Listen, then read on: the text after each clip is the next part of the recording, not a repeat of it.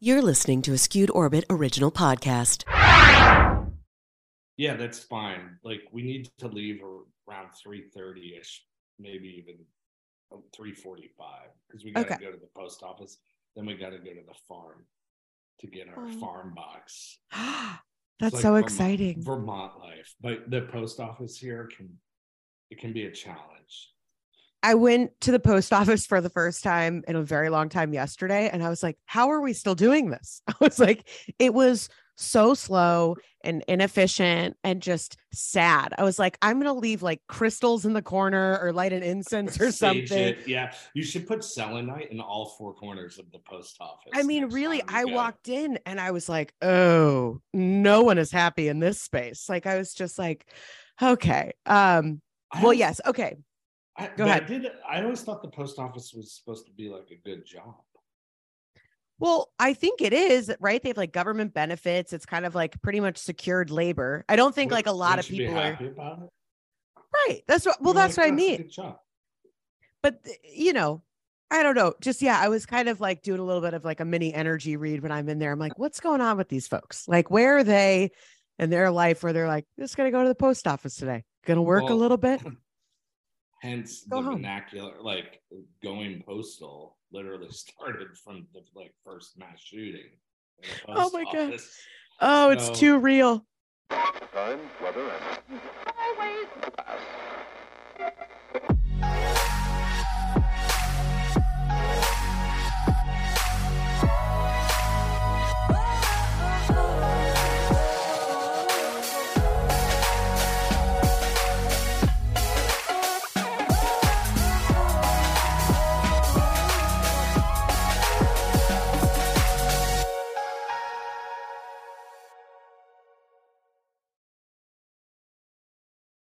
welcome Remington to the Rachel LaForce show. This is so exciting. So, for you guys that have been listening and you're like, what are they talking about? We have so much in store for you. I'm so excited for this conversation. I'm delightfully um anxious for this conversation in a little bit of ways. Like I just feel like it's going to be filled with so many gems that I'm really excited to jump in. So, today, my guest who needs no introduction, but it'd be weird if I didn't introduce you. Uh please welcome author, podcaster, uh, you know, uh, mystic, magician, father, homesteader. yes. I mean, Um, doing all of the things. I am doing all of those things, I guess. Gosh, wow. Author sounds so official. I, I sometimes forget that even though I put that in my bio. Yeah. Well, and you have a new book coming out too. So now you're like a legit author. You've got two books. Oh, wait, you want to say my name now? Oh, yes. Friends, please welcome the wonderful, the mystical, the very funny Remington Donovan. Uh, Rachel, uh, thank you. I've actually I was really looking forward to this when when Gina was on and she had mentioned that you were talking about having me on. I was like, yeah, of course I'd love to because I just knew we could like go on and between comedy, mysticism, f- sort of film stuff or writing, whether it's books or or scripts or comedy or things like that. So a lot of crossover. Plus, we just each escaped Los Angeles. I know. It's it's wild. I've I've enjoyed I talked about this with Gina. Yeah, just the um in some ways like parallel living that we have similarly to you guys. We started a family, we moved away, where you know, my husband and I worked together and kind of like grounding all of these things. What was the impetus for you guys to move? Or did you always know you wanted to leave? Um, no, I actually, both of us never thought we'd leave LA.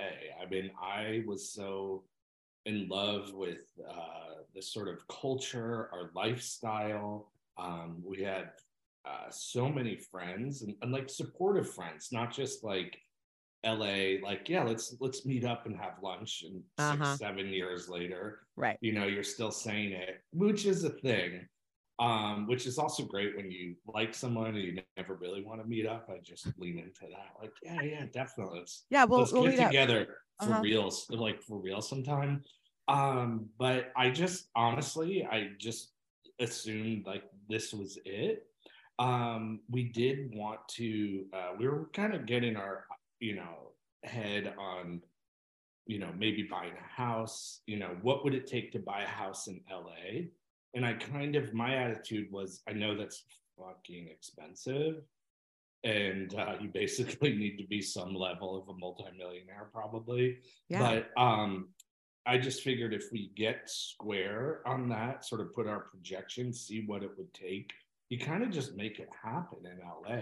It's it's kind of amazing, but really it just came down to COVID and um, the way they handled COVID. And I don't think a lot of people around the country know, like, just what it's like living under that type of restriction, that Mhm. type of enforcement, that type of paranoia, that type of fear. Uh, and then peaceful protests that happened in our neighborhood where they burned or looted our local stores two blocks from us. Um, but that's when we're like, you know, we, we can kind of be anywhere, but really the things that we loved about LA, which was community, friends, spiritual community, and I knew people all over the city. It was great. I'd go anywhere in LA and people would know me. I'd run into people. It felt like home, like no other place. And um, it just came down to, I guess, ultimately, it's like, oh, Gina's pregnant. We're having a baby, and we um, that was the the really the big catalyst because there was like, wait, we can live anywhere everything we want to enjoy, we still couldn't enjoy at that time because everything was either shut down, you know, like restaurants were just beginning to open. This is after almost two years practically. Yep. You know? And uh and so like you go travel to other places in the country and they don't they just don't like get like what you went through unless you like it's New York or something like that. But I think LA was even maybe more shut down. Um but then we were going over our birth plan we were meeting you know we were meeting with uh, midwives we had a contingency plan with the hospital we were really lucky that a really good friend who sort of shares our spiritual values um, heads more the postpartum department at cedar sinai Oh, so she really helped walk through us so we were uh, getting that square and then just the policies of everything with covid was training changing like by the day so i was like by the time he's born who knows like we're gonna have to go in there with like hazmat suits and he's gonna be if we had to go to the hospital it's delivered behind like an ipad via zoom meeting you Yeah. know? so that ultimately was like we don't want our kids seeing us in masks i know everyone's like oh, and a ch- child can't see when they're first born. They're completely aware. I mean, you know this. Anyone who's had a kid who's somewhat sensitive with um would just know. And then we also had a we were in a one bedroom apartment. We were Yeah. literally gonna give birth. Well, Gina's gonna give birth, but we were gonna do a home birth in a one bedroom apartment in Los Angeles. And we're gonna let our neighbors know if you hear any screaming or anything Don't be alarmed. Yeah. but like our upstairs neighbor definitely did like had some sort of porn camera channel um oh, of so I'm course. like if we could hear that going on constantly um i was like i wonder how the birth's gonna go for the rest of the building and so that that was it um I mean, I do miss LA a lot, but also we moved, we hightailed it to Vermont, totally different lifestyle as far as our exterior. But um, this feels completely like home. And now it really feels like the right place. yeah. Why did you leave? uh, almost all of those exact same reasons. Uh, I think LA is an incredibly harsh place to live. And I think that with all of those restrictions, it just made it harder. It's expensive. It's, um, eh, you know, listen, I've gigged my whole life. It's all I know, you know, even now with owning our own business, it's like, well, technically you're still gigging because you're always looking for clients or you're doing lead generation or you're, you know, now it's I'm okay, I'm going to try this workshop or I'm going to try to put this, you know, I'm putting this thing up. Uh, So that element I've always been used to, but then when everything else was restricted, it just everything felt like noise. And I was like, there's no more benefit to being here. you know? Yeah, it, exactly. It's like everything that you love about the city, like the opportunities, because things happen. There's a magic. You literally, I have been on like huge, like Ryan Seacrest produced podcasts because a friend of somebody heard of somebody, then I they had them as a client and we hit it off.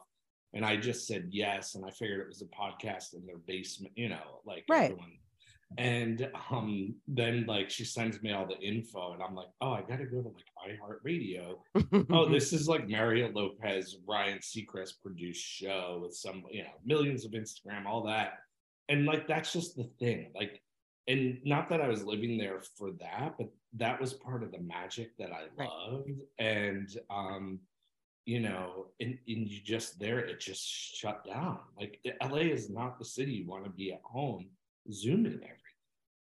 Well, and I think exactly right where you know, when you get to go as like an actor, if you're going on an audition or even just like a general meeting and you get to go to the Fox lot, that's still the type of magic. It's like whether I was to book the gig or not, you know, I always say it's like um I just got goosebumps. Like the idea of like that you're in the game, you're in the arena, and that's so much of the experience and I think so often especially in LA, everyone's in pursuit of the win which Yeah. obviously like we're human that makes sense all the things but i think there's a lot of magic that's lost by not taking in all of the experiences and so then when it was like oh i'm auditioning on zoom in my living room. Oh wow.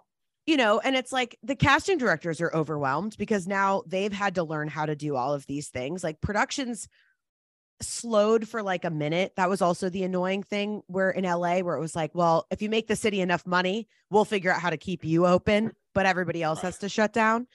And so which like that just irritates the shit out of me where it's like no it's for your health. It's like uh, what like oh all these productions keep to keep being able to go and Target and Home Depot can stay open but everybody else has to shut down And Netflix was able to still produce. right oh you yeah that's but like yeah, there was a lot of hypocrisy. And yeah, if you're not like you can't you just can't zoom the magic. No. Like a lot of people, I, I really staunchly defend LA because there's a stereotype and it's only from people who haven't been there. Because Yeah. I really met the most amazing and supportive people. Um, and and that's the thing, like, especially if you're trying to do film, but I moved out there to do stand-up comedy. And you know, that's like my first I started doing comedy right at the comedy store. The first time I went there for an open mic, they picked my name, but also it's like Remington Donovan. yeah And I knew I was like, well, they'll pick me just to see if I suck or I'm awesome based on that name. And if I suck, they're gonna fucking make fun of me. Um, and I was like funny enough. I had a couple, uh, you know, I, I got some laughs back in the day. Um, but just it really is a place of opportunity. And I like what you said because there there is an ambition there that I really enjoy. And I like that, sure, there's delusional, clueless, crazy people. No doubt. There's people with no talent. Then there's people that are super sensitive with amazing talent, just trying really hard. But I like being around ambition. Like, even if it's people trying to sell like their vegan greens, you know, drink powder, like they're trying to like brand themselves, they're creating something. Like, everybody's creating something. They're either working on a book, they're working on a screenplay, they have a mission, or there's a company that they want to expand. And I like that that culture and that like taking ideas and trying to turn it into something. And somehow nobody has a job. Well, so I think that's the other side of it, right? Like when you we can kind of start to shift, but when you talk about like numerology, right? And you're always like, well, this is the positive side of five. Well, keep in mind there's also a negative side, right? Or I don't even know if you necessarily identify them as negative or positive, but meaning like there's two sides to everything. And I I think the quote unquote negative side of LA was what I was just being exposed to more and more and or what I was picking up on, I think, meaning it was that way specifically with stand up for me towards the end where I was like, "Oh, no one's listening." Like everybody, uh. I mean, and that's just true of like, you know, most comics, right? You're just waiting to go on. You're like that's not a knock on them. It's not like pay attention to me, but meaning general audiences in LA like everybody is there in pursuit of something else or it's even like who's in the room what's going on and so i'm still rectifying this within myself but it started to feel this place where i was like i'm wasting my voice being here because i need to go somewhere where it grounds a little bit more and people are like wanting to listen or wanting to take in something. Where in LA because like you said everybody's got a screenplay everybody's got something everybody's selling something it kind of becomes a cacophony of noise. Doing so when I started doing stand up I was in the southeast and I was kind of new to it and it came to me like quickly and I was like okay I have and I had a comedy teacher in Virginia I just decided to take a course. Yeah. And he was like you he's like i can honestly say you have something here and um that there's a lot of potential you know it takes a lot of work a lot of writing. I don't think Mhm. people realize that. And then i was living in charlotte north carolina so i lived in charlottesville and then i lived in charlotte north carolina people mix those up all the time right um, I actually know my friend's super stoner surfer guy from Hawaii booked a flight to go to Charlottesville to meet up with his buddy, but he accidentally booked it for Charlotte. that's He's like, hilarious "Hey man, where are you? I'm at the airport." He's like, "Uh, you are like." Oh. so anyhow, it's the, the little tangential there, but I did find in the southeast in Charlotte, and there was like a there was a few comedy clubs there, and there was a lot of working comedians. Right, they weren't famous, but they got gigs. I knew comedians that actually supported themselves, and they'd like do a cruise ship and make money and, and those types of things, and like corporate events. And uh, I was with, a, you know, I was mostly doing open mics, and and then I was getting asked to do spots. But um, there was a culture of putting in the work and i would meet with like comedy buddies that i started to befriend we'd Yeah. meet up like every tuesday and we would go over our material and everyone and there was like one guy that kind of led the show who was like he was a full-time comedian and he really encouraged everybody's work ethic he encouraged everybody to really write write write and just sort of get your routine so good that when you're on stage you share that and then you're so relaxed in it that if there's an opportunity to riff off of it improv you know you can do it. And so i figured okay. And then i got offered my first paid performances. And then i left for la because i was working um, my girlfriend at the time had a documentary that did really well and played in all these film festivals and we wrote a fictional script. So then Hollywood loved her film, and then they were reaching out, wondering what she was working on. She's a "Well, I have this writing partner," um, and so there was like some big things in the works. She was like, "Let's just move to LA." I went out ahead of time, trying to line up just doing some comedy, just to to get in the zone, and then she dumped me via Skype at the time oh uh, kind Then was Yeah. like, I'm moving uh, to another country and I'm going to work on another film. So I was like, okay, I staked a lot in all of this, but I was still a part of the project. So, but LA was just where I was supposed to be. But I figured, okay, well, LA, this is where the talent comes to try to do something. And I immediately, I was like, the low level of comedy that I was doing was so bad and nobody had that everyone had some hustle and an idea but nobody was just like or you're not spending like hours of your day like writing working material out trying it. And so i didn't notice it, on that low level that that work ethic. Like everyone was just hoping they'd get like picked out of the crowd and be put on like a sitcom as like the side character who's like in every other episode like the neighbor you know um and there would be people that would that would happen to Yeah, it does. I mean, and it still does, but it's interesting what you're saying about work ethic. Well, two things. I want to be like, of course, you probably had really good jokes because A, you have very strong opinions.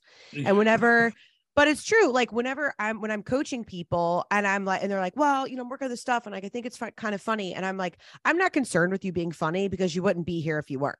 But I, I, I like, as, as a comedian and also like as somebody who would go to watch comedy to see something that's funny, funny is no longer enough because we have the internet. Like the meme is going to get to the joke before I see your take on it, you know, on like the slap of Will Smith. Like we've already gone through every joke possible in 24 hours.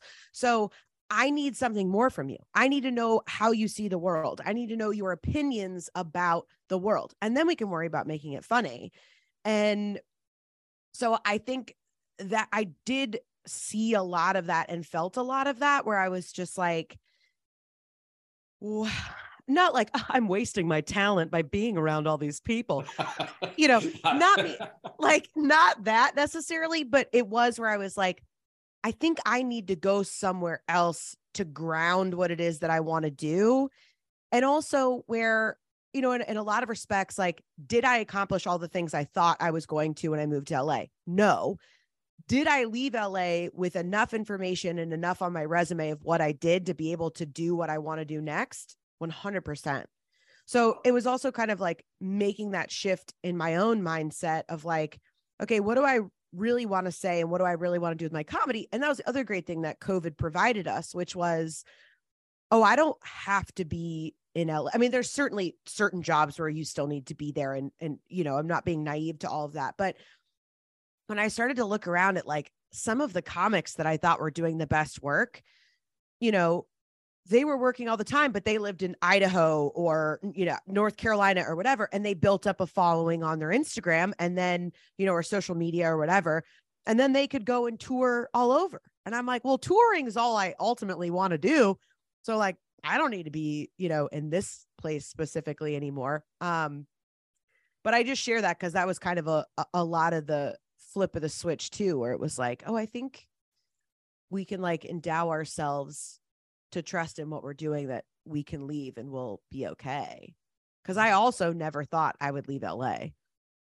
Yeah, I mean, there's a magic. There's an undeniable magic, and I always felt really hopeful there. Mm. Um, and people always say, I think the the line is like, "Oh, you you come to LA and you can reinvent yourself." But I think at its heart of hearts, you can come. That's a city where you can let go of everything and actually become yourself Mm. and it may open up in a different way like my ego is like okay comedy what i really um, wanted to learn and where i really wanted to open up doors was like i wanted to be in a writer's room for a comedy show because i loved like the collaborative ideas of just coming up with like this scenario this story. Um, and i had met there was like a really big writer worked on one of the biggest shows really loved the project that i was doing. And he was like at NBC and um you know he's he's worked on some of the biggest shows like you know half hour uh, comedies that you've ever heard of one of which is friends. Um so it's like he was like a skilled he knew how to be in a room.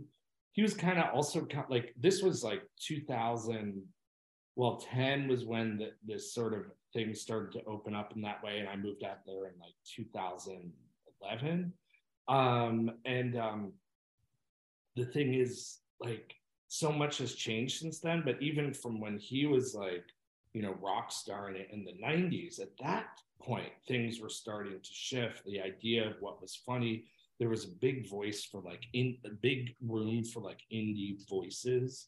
And Yeah. we had met with like it was like right out of the movie. We're going to caa which is like the big everyone calls it the death star of of the you know agencies and stuff. And we were meeting with an agent. This is like my first couple of days in la and we're sitting there like waiting to be taken up like her assistant comes down like decked out. The assistant's like in a you know prada suit is like you know model good looking hot.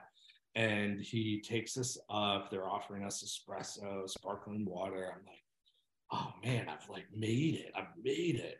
And uh, she just like assessed us, looked at us, and she was like, "Oh, I, I love it," because I had like you know black leather boots on, jeans, and like we looked like we were from a like we were coming from like Virginia, and that's its own that she like we're like authentic voices, um, and but since uh, and I'm going back to your point, I think since that time, like a little about 10ish plus years, like the opportunity now to just work outside of the system to create your own material, to create content that you're not, you don't have to get picked up by a show, you know. And for me, a lot of what I leaned into and what really evolved was all of the the spiritual stuff, which has been my whole life. And I was able to draw on some of my performing experience, which was small, and just like teaching in a way is performing, and I'm up in front of people.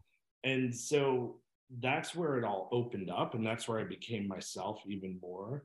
But with something as niche as numerology, astrology, tarot, etc., to like you just have we all have our own platform now.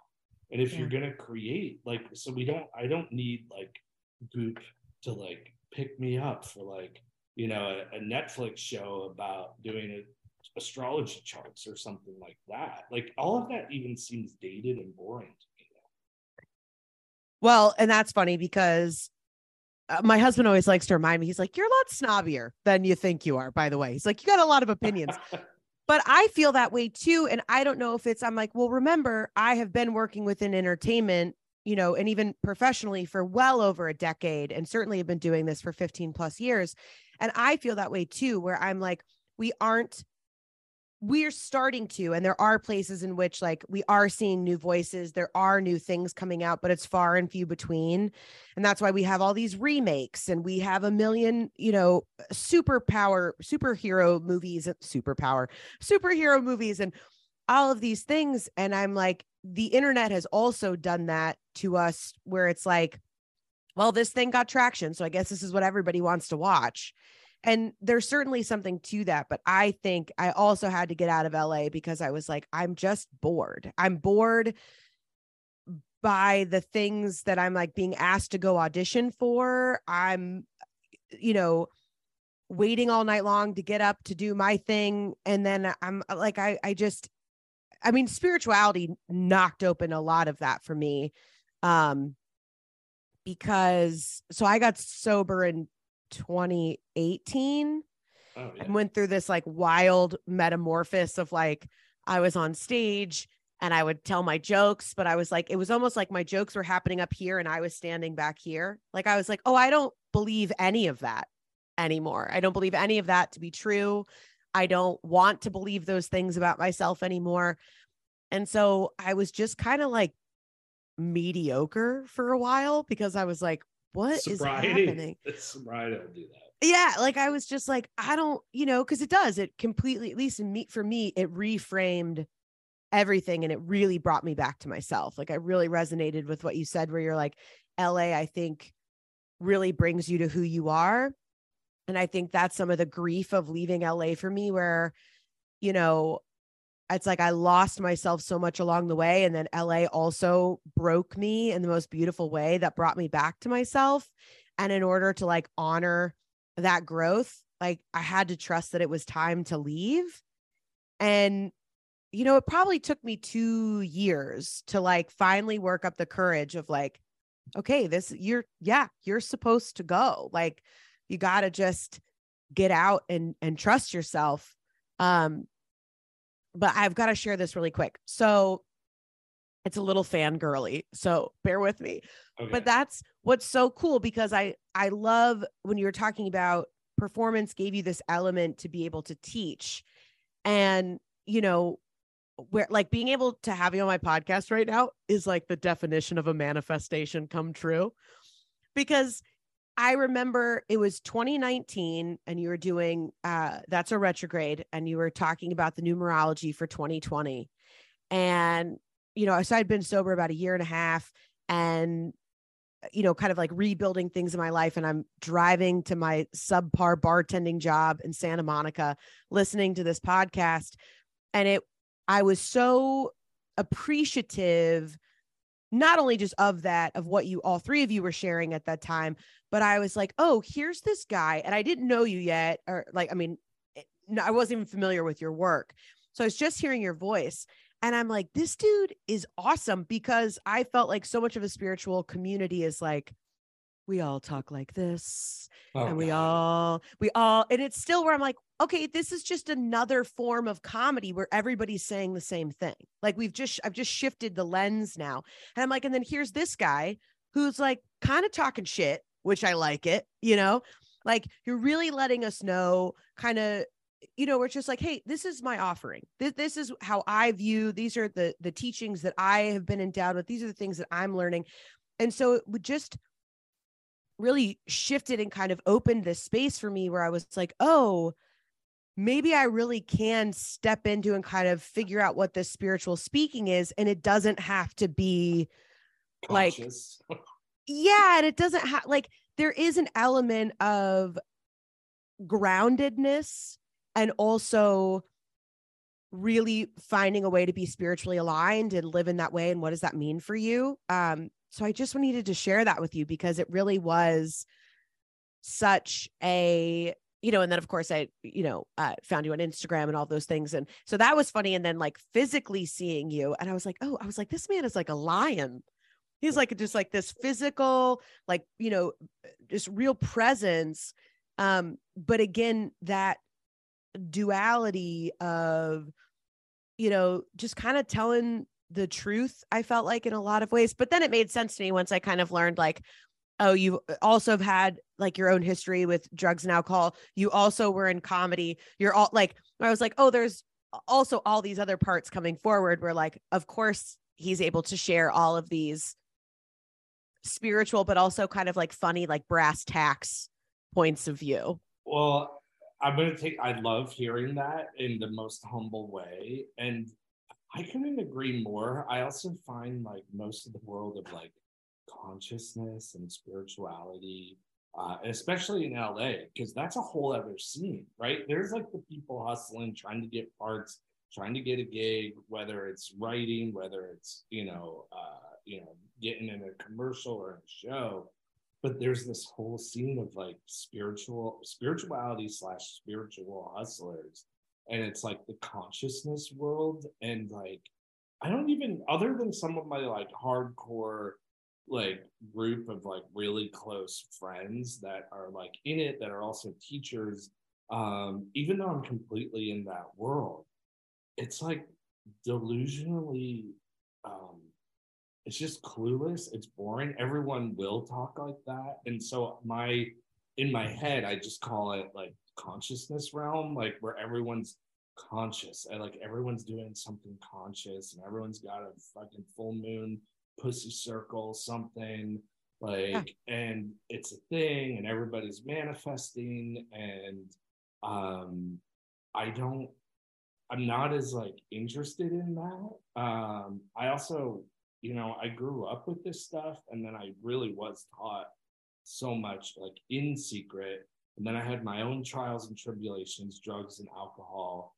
Um, but the people that I know that are like really good teachers are, also, they were taught like we live on planet Earth, right? Like, and where we can like create these worldly things, like all of it's part of our spirituality. And that's so Right. much of of the magical teachings. And my teacher was very like grounded and you know can move things in planet earth and just wasn't like oh let's just go to some type of monastery whether it's sort of an ideal of like a space where you're just drifting off into the ethers. That's kind of a lot of what i grew up with. Everyone was like Hariom, and they were very peaceful and very sweet and very loving that's the kind of lifestyle you need to only live in an ashram. Yeah. Surrounded by trees and you you know and that might be like a worthy noble experience for some time. And i think each person has their own spiritual journey to sort out but mine definitely involves being in the world. And i just like that i was then exposed later in life to other paths where you can be just as devoutly sort of um, spiritual, if you will, have those practices, but still move through time and space and earth and like try to create success for yourself. That was like my hardest challenge was like, you know, coming into a place of making money, doing all of that. I also didn't really think anything that I do do now was like really a a viable job. Like Yeah. that's what's like where I in Charlotte, North Carolina, it wasn't a marketable skill set. Um, but in LA, I learned that it was a marketable skill set and being a mystic, and it all just grew like word of mouth. And so, and that's like when I first got clean or sober, clean sober. Um, I totally stopped doing comedy. I did a show after about a month and my buddy owns a little club in Culver City called the Fanatic Salon. It's like a little theater. That's and cool. he's a great guy. And he was like, dude, you, you have some good jokes. Like, come, like, he was hosting some open mics and he was also trying to create a supportive environment to help, you know, guide people and find their talent and their voice, if you will. And um, I just did that one show. I was just like, I'm done for now, at least with Yeah. stand up.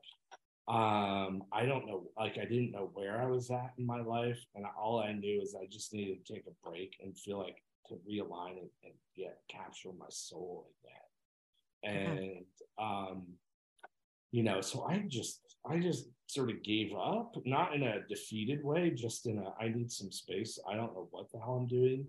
So I didn't do stand up ever again. Um, and then I sort of just gave up.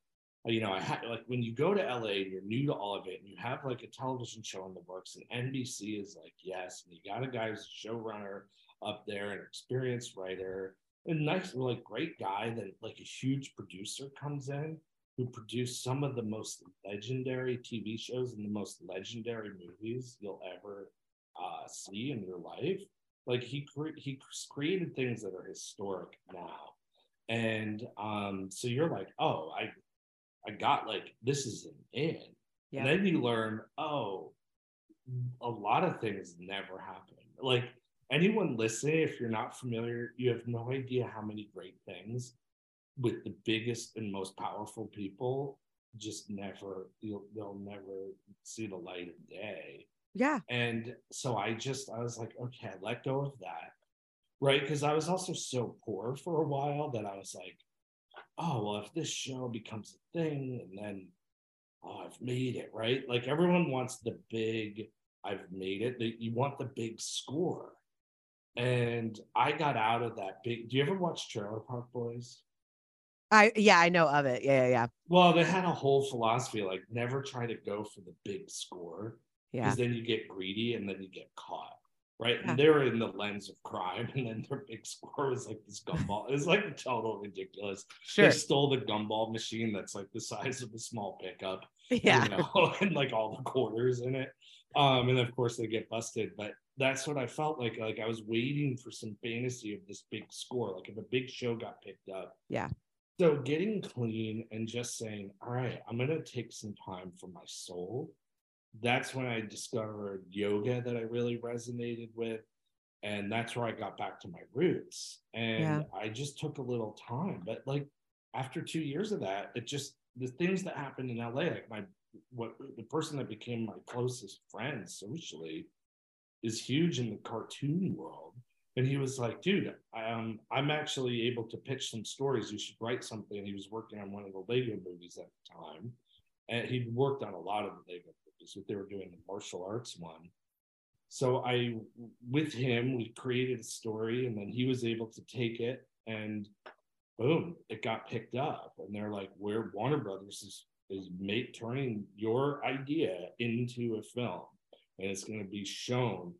And i was like oh okay. Like once i let go of it all something sort of big opened up so i was like maybe there's maybe i do have some talent. Yeah. um maybe it was like a fluke. I didn't push too much hollywood writing after that. I finally optioned this one show. Um but no matter what even this little cartoon thing in my like i still feel like sort of validated if you will because i'm like Yeah. well i still I, I did something. I got to go to the movies and see my name Yeah. like next to other big names and it played in 4000 theaters around the world and sure was it a cartoon? Yeah and you know was it a sh- uh, like a short? Yeah but it still is like you know warner brothers major studio big credit. Um although for writing a short you get like a partial like right right. enough credit to like get in the writers guild. I'd have Yeah. to write like five of those or something but um you know it got paid a little bit um but that like that did that in the most humble way that validation more to like being dedicated to taking some time to my spiritual evolution and just Mhm. if you will on some level finding myself like i was just doing things right in front of me and seeing what opened up but anything that opened up i did it like i still had to write the piece Yeah. right and so that was cool. Like it was cool to be able to like get that little check. And then even then like i'm like instacarting.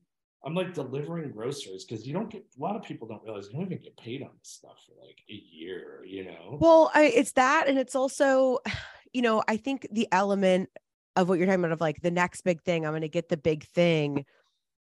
This is probably not true for everyone, but it certainly was my experience where it does create that level of delusion, meaning where I was like, I also was very poor, and I'm like, this also isn't sustainable.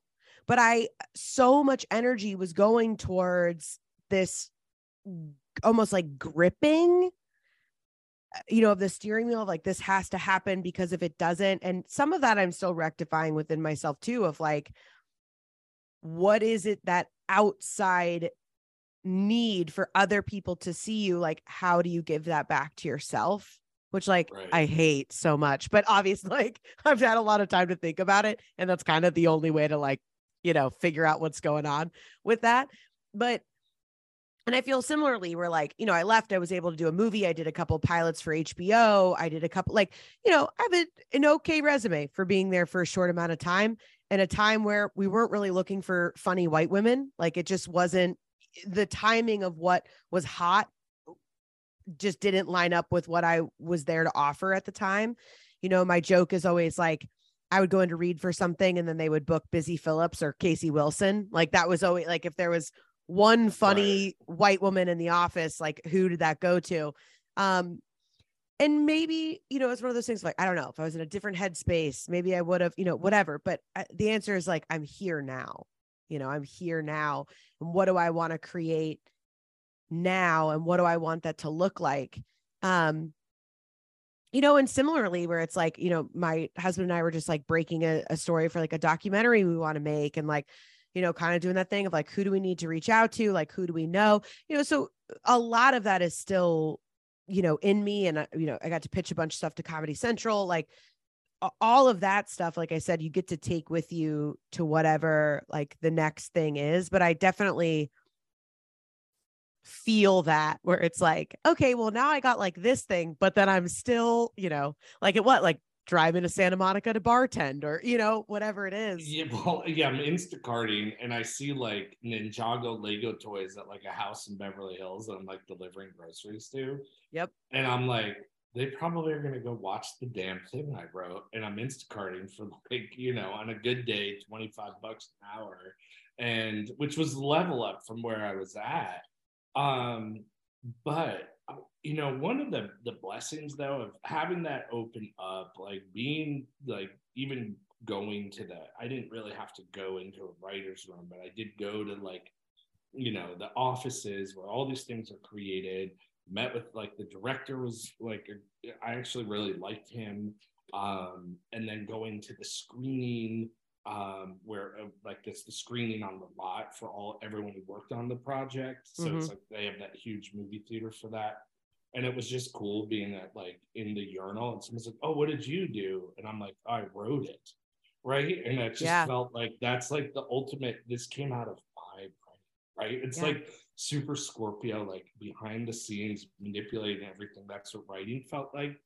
But also like having pitched a few things meeting some quote heavy hitters. If anything you use that that you're like oh i feel comfortable and i feel Yeah. comfortable sort of in the room if you will. And i was able to take that into other experiences in my life. And then it took me a while to have confidence in what i do now Yeah. and but that like that little movie thing it did it helped. It, it helped with my confidence and it helped me realize there's something here there's something in my energy field. People are i can make a call and pitch something.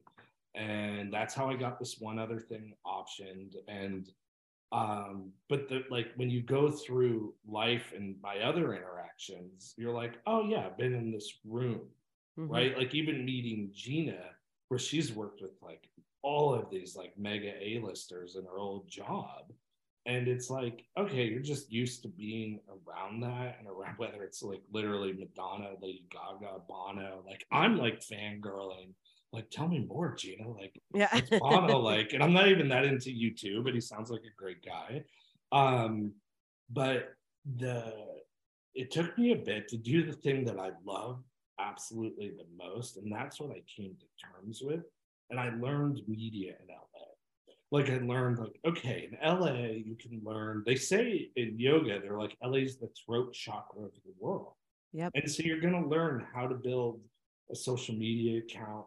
You're going to have an opportunity to be interviewed on some big things. If you're good at what you do, like things will, things can open up um e- enough where now I get like I, like, I get book deals with like a real publisher, you know, Yeah. um that distribute my books and I'm gonna pitch another one once my main editor comes back and um and I kind of have this great open door. Uh, but I've always loved spirituality. I've dedicated my whole life to like esoteric studies that somehow all of the experience in LA opened up for me to learn how to turn that into a business uh, because you to support myself. I don't do it for the business, like I do it because I love it. But you have to learn how to take all those things and how do you monetize your skill sets. I learned how to do that in LA, and I don't think that like there's a culture in any other places that I've been that like help you do that. Yeah. I mean, it's certainly a place that is trial by fire. And I think, actually, I think people who are super unconscious in the actual literal, like, you know, definition of the word, like people who are unconscious and people who have like slight personality disorders actually do really well in LA because you do disorder is huge. you know you have to you do have to be slightly delusional. You do. You just do. And in a way i think you know there was a lot of that confidence stuff with me because i'm like well you know well i don't know. I mean like am i good enough? Like uh, which is weird because like talent wise i've always been like oh yeah i know i'm like hilarious. They're not like i'm just there's just just a fact. I know i'm just a funny person. But then it was like okay but eh, now you're in a place where everybody's funny. Like what else do you have? You know? And but it's interesting when you talk about these mega celebrities and all that and the more opportunities and work i got to do and people i got to be on set with and you do where it's like oh everybody's kind of boring and everybody's kind of faking it. And i think that was actually my biggest takeaway now with like building my own business still taking meetings and stuff with people you know as there's other stuff that we're pitching or working on and things like that where it's like oh if i remember that that like everybody's bullshitting just a little bit like it's okay. It's kind of it's kind of the imagine everybody in the audience is naked. Like for me it's like oh yeah just kind of remember that like everybody's here bullshitting each other a little bit you know? And- And insecure as fuck. Yeah. And and I think I think that was also a lot of why I needed to leave. Like I needed to get super grounded on like what are my opinions? What do I want to create? Uh what opportunities do I want to create for myself and then thus being able to create opportunities for other people. Because I think and not that I'm like the super virtuous person, but it was also a lot where I'm like I don't want to give opportunities to assholes. Like I don't want to do that anymore. And there's a lot of that happening in comedy and not that everybody has to be like a really good person or anything like that but just meaning like you know if i'm going to be working towards creating a you know essentially like media network in a sense however long that takes for it to really really be viable but it's like i'll be creating the opportunity to create jobs for other people and opportunities for other people to share their voices and i think i needed for me to get out and hone my own voice because balancing this voice of these two lenses of comedy. So it's like I always see the first joke and then also the second lens, which is like, what is the spiritual take? What's the alignment here? What's to be learned? And then how to like fuse those together.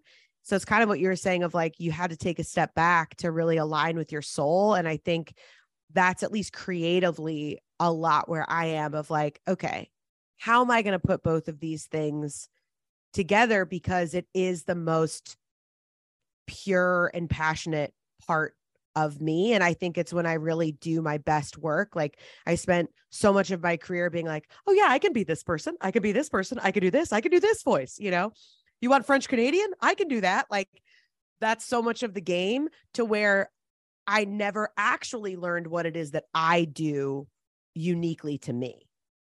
If that Yeah, makes that's sense. really that makes a million percent sense because I can only imagine like acting like acting seems like the hardest thing in the universe to me. and I like I took like a I I took I started taking acting classes more as a process of self-discovery. And then I had a friend who did tarot reading. She's like, you gotta do it.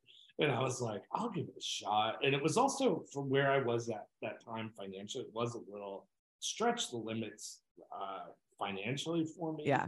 And when I look back at it now, I'm like, oh, that was a really good deal for like 300 bucks a month and what this teacher gave. And she's like a, she's like Sharon Chatten. She's one of these legends. She coaches, like you hear about, she'll just tell you like, oh, such and such won it. Like she's telling me she was coaching Will Ferrell in um, that six degrees of separation, where it was the first time he came out like, oh, he actually has Can act, real- yeah. like act. And then um she told me why he didn't win the Oscar for that. And I she I learned so many life lessons from her because and it was because the the director just sort of stereotyped his character as just a, a dirty street sort of scumbag. And she's like, once you sort of stereotype a blue collar or a southerner or a rich person, you've lost that this person's a human with their own experience and you're never going to win and um, she had so much wisdom but that was the most intimidating and to me hardest thing of all time. Stand-up comedy i wrote this material i can get up there and i think you have the greatest point. You have to have a fucking point of view.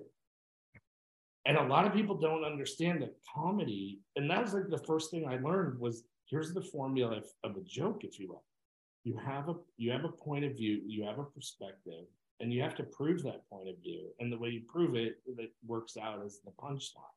Yeah. you know and so you're coming in like but you need to be opinionated. Like and you realize as you, you like podcasting or speaking in public or creating things that people are going to consume to listen to you you you have to have a point of view.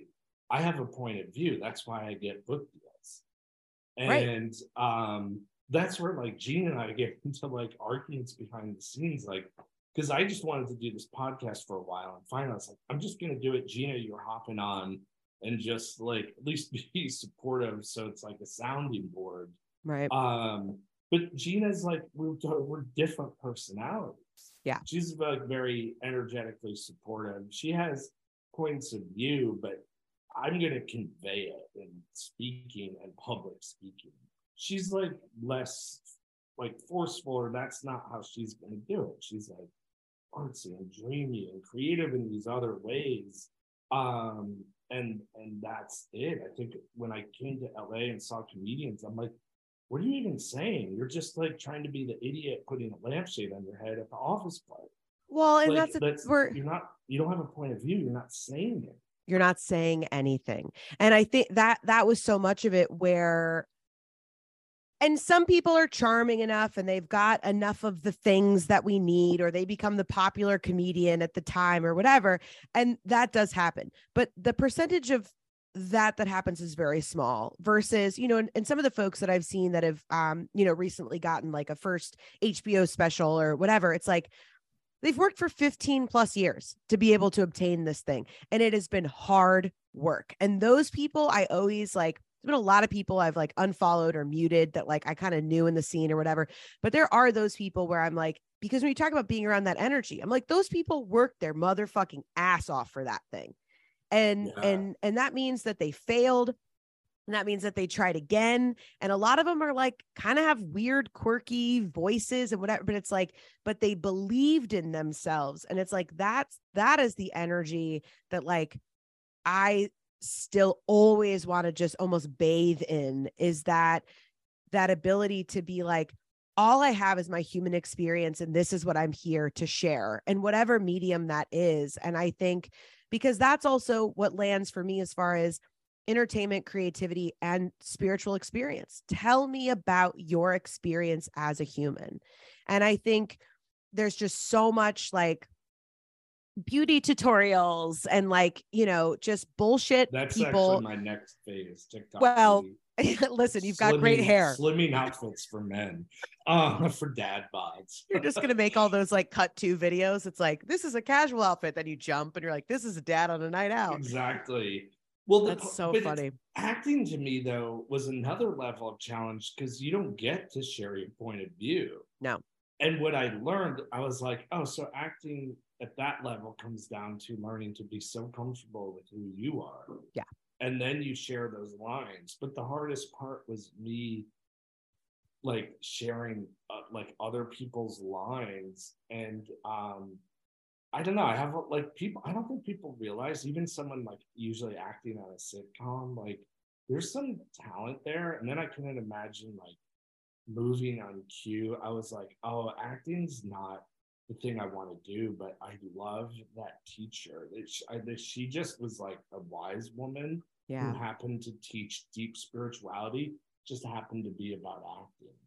Well, and I I think there is something to acting that is deeply human. And I always say, you know, everyone's like, we're just spiritual beings having a human experience. And I always flip it. I'm like, I think being human is a highly spiritual experience if we choose to see it that way. I think that we have the opportunity, like you were talking about, like making money, creating prosperity from your gifts is the most spiritual human thing we're here to do because we each have these unique gifts in a variety of ways whether we've you know earned them through our life or you know breaking generational trauma or existing in that tra- whatever it is being able to share your gifts and then create more opportunity for yourself and other people that is a highly highly spiritual thing i think I I couldn't agree more. And that's in a way like a lot of the sessions that I do with people, and I'm looking through these lens of visions and astrology and numerology and tarot and whatnot. Those are just the tools that I love. Those are spiritual tools to me that connect to a tradition. Um, but uh, it, most of it usually comes down to where are you directing, like looking at someone's sort of highest potential.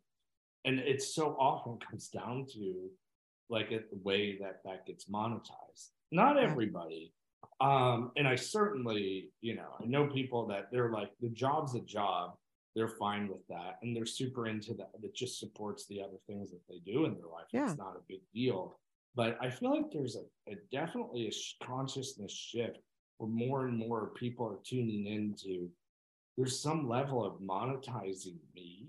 The yogic teaching is if you just start sharing like very authentically your journey if you will people if you're really into something people will just want to hop on your journey for a bit you know like whether you're um you know my joke is always like whether you're selling cinder blocks right like if i sold cinder blocks i would just learn everything about it and i would enjoy i enjoy knowledge so I would just enjoy knowing, like being able to answer every question about a cinder block.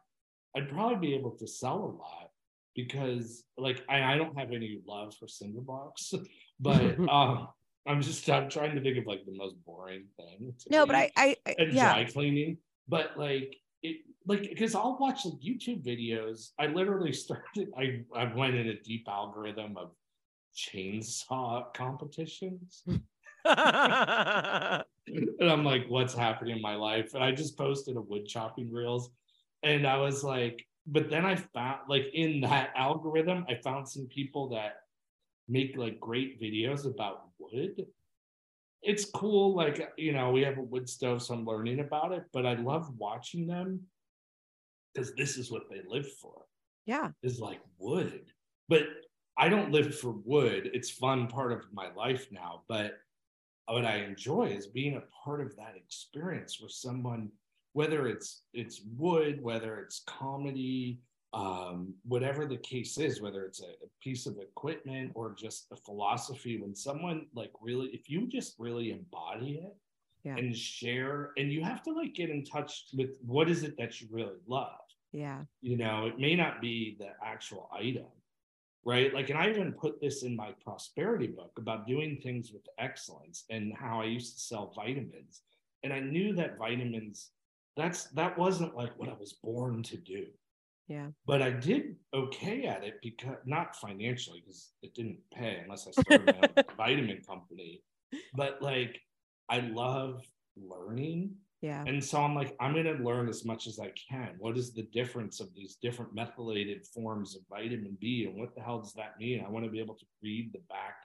and, and know and know what this herb is for and that herb is for. People picked up on that and I like became the vitamin guy, right? And I would like to be at Silver Lake. I worked closer to like, you know, Beverly Hills. If you know LA, those are like different areas and I would like go to a shop or someone would be like, "Oh, hey, you're the guy. You helped me with that. Like You're the vitamin guy." supplement." And um, but I get so what I love is trying to do it excellently, and in a way, that's all the stuff that led to me. Well, it did lead to me meeting Gina, and I put that in my book. So I'm like, I knew my sort of life, soul, destiny, purpose wasn't vitamins. Like I didn't want to start a vitamin company, and um but I just did it while I was sorting everything else out. And I still met my wife and the mother of my child. And and so and people wanted to be a part of that experience. So I just took me the work to realize, oh, I just love kind of being good or knowledgeable at something in the most humble way. And I genuinely was interested in what I was doing. And that went a long way. But once I realized I started to share the thing that I deeply love the most, which is like esoteric wisdom and very Yeah. niche, I was like, wow, this is turning into a thing. And it just was my readings. You know, it started off, it just was the one on ones. And I never have advertised that. I would meet with somebody and they were like, oh, wow. And they would tell some people I'd start getting messages and it just grew and grew and grew. And then one day someone's like, you should just start an Instagram, just start sharing some teachings. She was like, Yeah. call it the mystical arts or something like that. So I literally called it the mystical arts. And like I, my first post, I was trying to do like like a photo shoot of like a tarot card and some crystals. And um, but that consistency. So I think like sharing what I love, being consistent at it. Um, the Instagram, you know, when I had like 200 followers, I would make a post and all of a sudden I get five emails for readings. It wasn't because any of those people are even on Instagram, but I think you're telling the universe, you're putting the energy out there. And I feel like doing the work, putting the energy, there's like these spiritual dots that get connected. Um, That so putting that led to someone in the ethers was like, oh, why don't you reach out to that guy? They did. So I'm like sort of marketing in a different energetic level, if that makes sense. Yeah. But doing like showing up, doing the work, and just getting better at monetizing, creating some structure. But it's like those are the things where everything started to grow. And also, I used to do a tarot card every single day on Instagram for four years. I never missed a day. And um, that consistency, I think, excuse me, that consistency like helped energy on an energetic level, not just like, oh, I built up some followers, you know, then my following just sort of plateaued because Instagram's highly rigged. And then right in 2020, I was like, hey guys, I'm Yeah. not sure that your bandana, the the fiber structure is the same as a molecular structure of an invisible virus, right? And then all of a sudden, I'm like, wow, my story views are used to be 2,000, now it's like 300. Yep. Is it directly that? I don't know, but even people I know in fashion, they even have a point of view. Um, like everything's just sort of gridlocked because it's out of your control. So Yeah. I- I- there's a comedian that I, I am inspired by. I do like his comedy, Tim Dillon, or I like his podcast. He's super zany, wild. He really does bring in a point of view. He's totally, uh, you know, he's like nutty. But what I like is he's created this whole thing outside of the system. Yeah. And so he's like, just that is what's inspiring and seeing more people do that. So I just like took those cues and then I realized too, I was like, Gina, and I'm lucky because I work with my wife, now wife, but she was, you know, my girlfriend. We lived together. Um, it was like at the end of the day, we're just creating media, and it happens to be sp- teachings and spiritual teachings. And I have a unique voice, you know. Do I have millions of followers and all that? No, but it's like people listen need to realize it doesn't it takes probably a little less um like you don't need a million people to tune in to create like a sustainable life off of these things but you do have to be consistent Well, and I think consistency builds confidence. I mean, that's what I've known at least. And I feel like I'm very, this journey I've been on has probably been a five year journey. I feel like it's pivoting now. Like it's kind of like, oh, the journey to kind of get to the sense of self is now kind of done in a, in a way of like, okay, now I'm like stepping into the, to the next thing. So as much as I feel highly prepared for what's next, it's also like a lot of the steps I'm taking right now. Like I'll take the step and then instantly I'm like, oh no, why did I do that?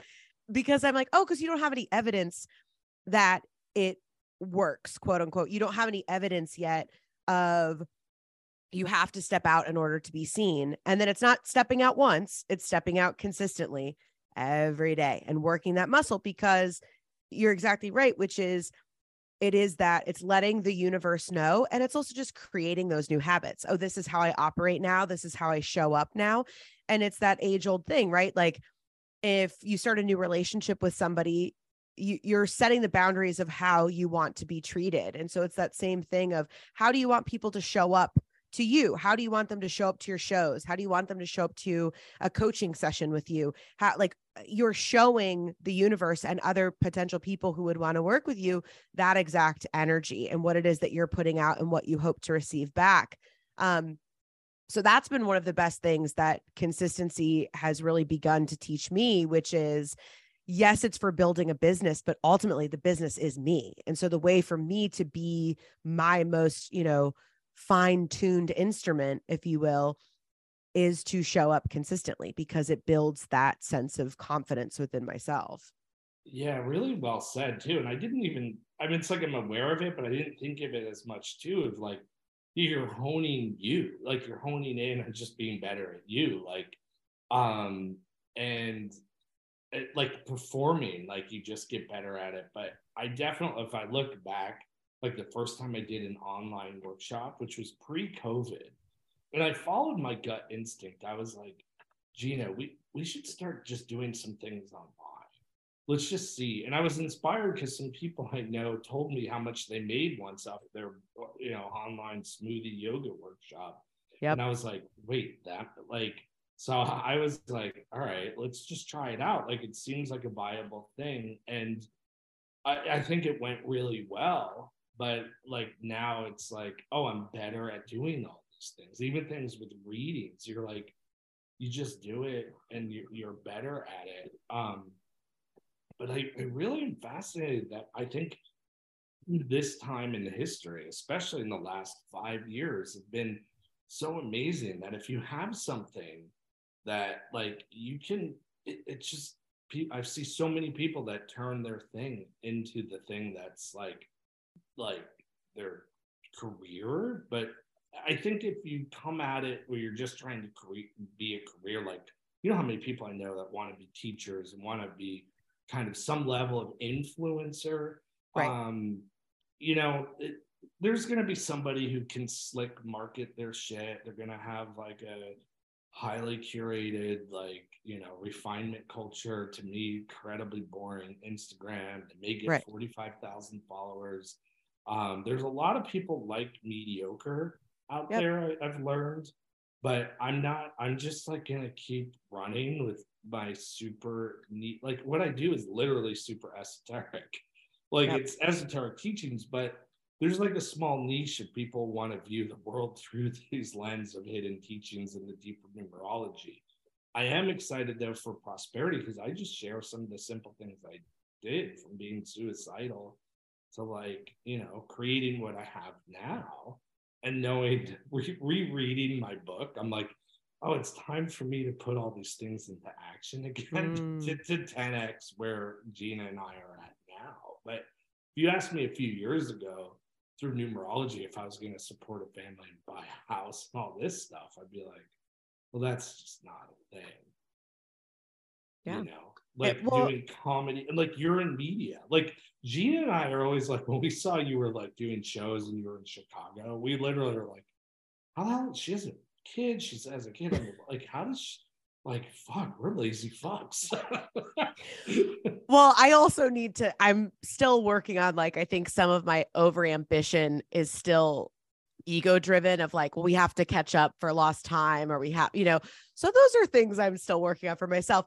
But I certainly would say that I also think it's just that there's this huge, I think, excitement to be back to who I am and feeling that it's worthy and I have something to teach and I have something to offer in the same way that everybody does, right? It's not like being like, let me adjust my crown. Like every everyone does. But I think finally being in a place where I really believe it and honor that for myself and love that about myself just feels so fucking good because for so long I feel like I was like floating around just like drinking green juice, smoking too many cigarettes and just being like, well, I hope I fucking figure it out. I think that the green juice problem of Los Angeles is a is Oh. an under acknowledged problem. just all of it. I mean, yeah, it's like, well, I had all these jokes about being LA broke because it's the people that are like, oh, I'm so broke, but then I'd still spend like $21 at Go Get 'em Tiger in the morning. It's like, you don't need a $14 piece of toast. You have no money. like, what are you doing? Um, Um, yeah, I've seen twenty six dollar like smoothies with add-ons of cordyceps and you know chlorella and you name it. Yeah. And it's just like, this is, yeah, this is wellness. Well, I know Well, we, thanks to LA, I think it's normal to spend nine dollars on some vegan chocolate bar because it's like hand harvested from the fucking Andes or something. Oh, I'm 100%. like, where did I where did I normalize like that as like that's a that's an okay price? Well, that's what I really realized when I go out to eat. I mean, obviously, my parents are of a different generation, but like places that I'm like, oh, yeah, this is like a moderately priced restaurant. My dad's like, this is, you know, $40 a plate or whatever. And it's like, oh, yeah, because I have only lived in big, you know, overly priced cities, overextending myself financially, which I'm grateful to say I don't do anymore. But, you know, where it was like, oh, I had that was learned behavior for me too, where it was easy for me to judge them of being like, oh, you're so cheap. And then being like, or maybe I'm an idiot for spending this much money on, you know, yeah, like a I know in LA you're like get a coffee and a little, you know, foodie scone or something, and you're like, oh, it's 12 bucks. And then but yeah, I go elsewhere and then I'll still like I'll get like two cortados from Gene and I, and they're like, oh, that's like four five bucks, four fifty. And I'm like, oh, sorry, did you get the other Yeah, yeah, yeah, yeah, yeah. You know, they're like we were actually in Spain, which is kind of pretty overall, I found reasonable. Mhm. Um, and we it was like it was we got like two espressos, and then they also gave you a little tapas. It was just like this quick little just ca- there's all these places in Mallorca that are just cafes. They didn't even have names. And it was like 150 euros, which you know, and this is a tourist place. And I like sort of gasped for a minute. And she the woman was like, Oh my god, she's like, I'm I'm so sorry, is that too much money? And I was like, no, I, I was like literally that shocked that like it's basically two US dollars. Um, and it was like a spread, like, um, and it just was funny because LA will just brainwash you. But the good news is everything else seems somewhat reasonable afterwards. yeah, that's how You I, that's always my takeaway where I'm like, well, now it feels like everything is well priced because I'm like, oh, Well, yeah, I can do that. you're an idiot. You've been trained to be just be a financial 100%. idiot of LA. One hundred percent. Um, when Gina bought a thing of cut up mango, and she didn't even look at the price at legendary Erewhon where it used to work. Uh huh. it was like fourteen dollars. I feel like we podcasted about this, but I was like, even in LA, I was like, all right, Gina, you're getting about half a mango here, and it wasn't even ripe. I was like, you know, keep just. It's good to be somewhat. Uh, Keep your wits about you. Yeah. I got a lot better financially and like a little more organized without like being cheap. But I'm like caught because I do all the shopping, like grocery shopping for the house. I kind of know what things cost. Things definitely cost way more. yeah. And Vermont, like a lot of things are less expensive, but I noticed like I don't know where they're shipping these groceries in. Um, but I noticed like everything is a little bit more like than Yeah. LA. But I'm like glad at least when I used to Instacart, so I literally know prices of gro- Yep. like every grocery item. I have a general idea of how much it should cost. Um, but it's I don't know. LA was cool. I think that I just I'm grateful. I feel like this is our next chapter. I think you're in, you know, a, different like or the same chapter and going. You probably live in a place that you can maybe get Indian food delivered, and if that's the case, I'm very jealous. Yeah. The food, the food here is subpar, a lot of processed food. So I'm I'm working on finding like my spots nearby where I can get something that does like I, I I'll when people are like, "Do you miss LA?" and I'm like, I do miss being able to like go into a spot at a club and know that there might be like a big drop in from somebody. Like that's definitely exciting. I miss being able to go to Malibu for the day if I wanted, and I miss having health food available everywhere, even if it's overpriced. But it's it's definitely a, a change here where like, you know, having like being able to curate a Chipotle bowl is like the healthiest option you can find in a pinch. Like that's not great, but Well, yeah, I mean, we have to like we just cook. We're we're at home. Like there, our little town actually has some quality restaurants. There's nothing. Well, there is a Burmese restaurant that's actually Mm. finally tried, and the owners. We're talking about UFOs and ancient sites in Vermont and numerology, and I'm like, I got his number. I'm like, oh, this is my homie now. like this is my place. yeah. Um, So there's like there's some gems, but we've been lucky because we literally get our food right from the farm. Yeah. And I had no idea. Like even I'm going into Whole Foods and buying organic veggies and stuff. I had no idea. Like those seem like death run over now Yeah. because now I'm like getting stuff from like a farm from the farmer that just came out of the earth, and I couldn't believe like this stuff lasts forever. Yeah. Because I realized, oh, by the time I'm getting it off the shelf in LA, it's made a journey. I'm Mhm. still thinking, oh, this was picked like two days ago. And um, so that's been the the food luxury here. You just have to know how to to cook uh, and from everything from scratch, which fortunately I know how to cook. but Gina is learning. Well, there you go. You guys can learn together. Well, really quick, I'm going to let you go. So, Well, I don't want Numerology- to, but I do have to. I have to deal with this. yeah, I, you got to go to the farm. You got to go to the post and the office. You got literally. yeah, you got all these places to go. So you are a numerologist, and we'll I'll link all of your Patreons and the podcast and all of these places. We have a new year coming up. We're shifting into it's a seven year. And Yes. is there anything in like five minutes that you can leave us or things that you're doing for yourself to step into this new year and what that means? Um, yeah, seven is really seven is just a wonderful energy, and, it, and it's really the number of elevation, um, and it's the number of prosperity, and so it's it's it, seven conceptually as an energy field is a frequency that will uplift everything. It makes everything just a little bit nicer. You know, an extreme, you can go full opulent with it. But I think at the end of the day, in its most simple, true form, it's like it's the energy that helps us make like life nicer for others and to Mm. help us make life nicer for ourselves. It really starts with an emotional imprint. And I think that emotional imprint leads to the upgrade. So it, it will be a great year to sort of get a it's like a, a makeover almost. So you know it you know and it's funny because someone just emailed me this beautiful message how they they they took something I was talking about, a little opulence, like upgrade something even small, like a toothbrush, you know, and they literally bought new toothbrushes and a new set of silverware, Mm. you know, and maybe that maybe a, an expensive one for like a hundred bucks. I don't even know what they spent. Like, and all of a sudden they got this huge job offer, like career changing. And that's sort of the seven energy. So where can you just dust some things off? Uh, and it's there's a sweet and loving energy, and it's a time to. It's really going to be the year to upgrade, and I think for a lot of us, this is a year that a lot of us have been waiting for. Um, as far as how, this is the year to make your life a lot nicer. Like, so what are the sweet things that you're going after? It can be a romantic energy. So this is a great year to um, you know, in, in Kabbalah, seven is Venus, and that's going to be romantic.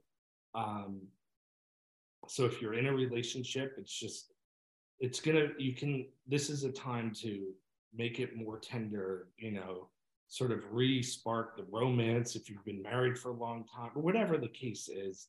Yeah. Um, and if you're single, like it's a, it's a good year. I mean, you're gonna look, it's it's a year to like look a little everyone's going to look a little better. Are people going to make ridiculous decisions and hook up with the, with the people that they thought they were in love with and buy some dumb shit because it was pretty? Yeah. But Yeah. like overall, unless you go super dark and weird, I feel like it's kind of harmless. Um, so be mindful. Like that would be the negative trajectory. It's just being a little overly seduced by things that really aren't you um but i think this is the time to like this is the upgrade i think that we need and i think like the planet i think people are still reeling from covid i don't mean like covid it's just at the whole shift of the world and the insanity and like however you feel about that like that's why we left la because there was just so much uncertainty and so much disconnect. And this would be the time to really get sweet on each other. And there's a there's a level of falling in love with everybody and everything um, that can be done in a really just healthy way um, but definitely go you know what can you upgrade? And that's within your means. And the deeper teaching of that energy is it's about your true self-worth. And so if you really value yourself you're gonna get a raise right? And you're also like just like we were talking about oh i'm getting better at just being me and then sharing that then sure learning to monetize all that stuff but this would be a year to do that. So um your inner influencer can shine but it's it's really about kindness and love and elevation like I love that. small L love. Like, you know, it's just it, you're a little more charming with the world, and you know, it's like when you look good, you kind of feel good. If you feel good, you look good, and, and so that's like that's the positive cycle. I love that. So I'm pretty psyched. It's a gentler energy. Well, and it feels, especially after the last couple of years too, and I've built a lot of work on each year, especially, I mean, I guess going from 2020 and all of like your teachings and, and the work and the energy to be worked with, and the same thing of this, you know, then we went into the five year, and then it was like, okay, now, you know, into the six year. And the seven just really kind of feels like, hey, we've built a lot of the the work. Now, you know, that upgrade doesn't mean, okay, now I got to build a whole new house but you know one of my favorite teachings from you which is love the life you have and you will have a life you love That's in And- big quotes in my new book. Is it really it's my favorite Yeah, i it's just got like goosebumps. it's always my favorite because it is that sense of gratitude that's not like you don't have to make a gratitude list every day. You don't have to sit in meditation for 48 hours and be great like just the simple you know like when my son i just get so tired by the end of the day and then i'm just like i'm really grateful that he's so healthy that he can run around so much it makes me exhausted. I'm really grateful for that. And like you know and and then just kind of move on and so i'm really excited for this new energy and i'm really excited i think that idea of like romancing it's kind of like i've still so much looked at my work as this thing that has to be accomplished rather than this thing that needs to like it needs to be romanced a little bit it needs to be teased a little bit needs to be taken out to dinner and I think there's something much more playful to that energy that is welcoming. Like nobody wants to go on a date with somebody who's like, "So do you want to get married? What do you think about this?" Like Yeah, totally. And I just like what you just shared is a great lesson for me because I do apply a lot of ambition and like and now you're I'm like, okay, how is my family? We got to get ahead, all of this stuff.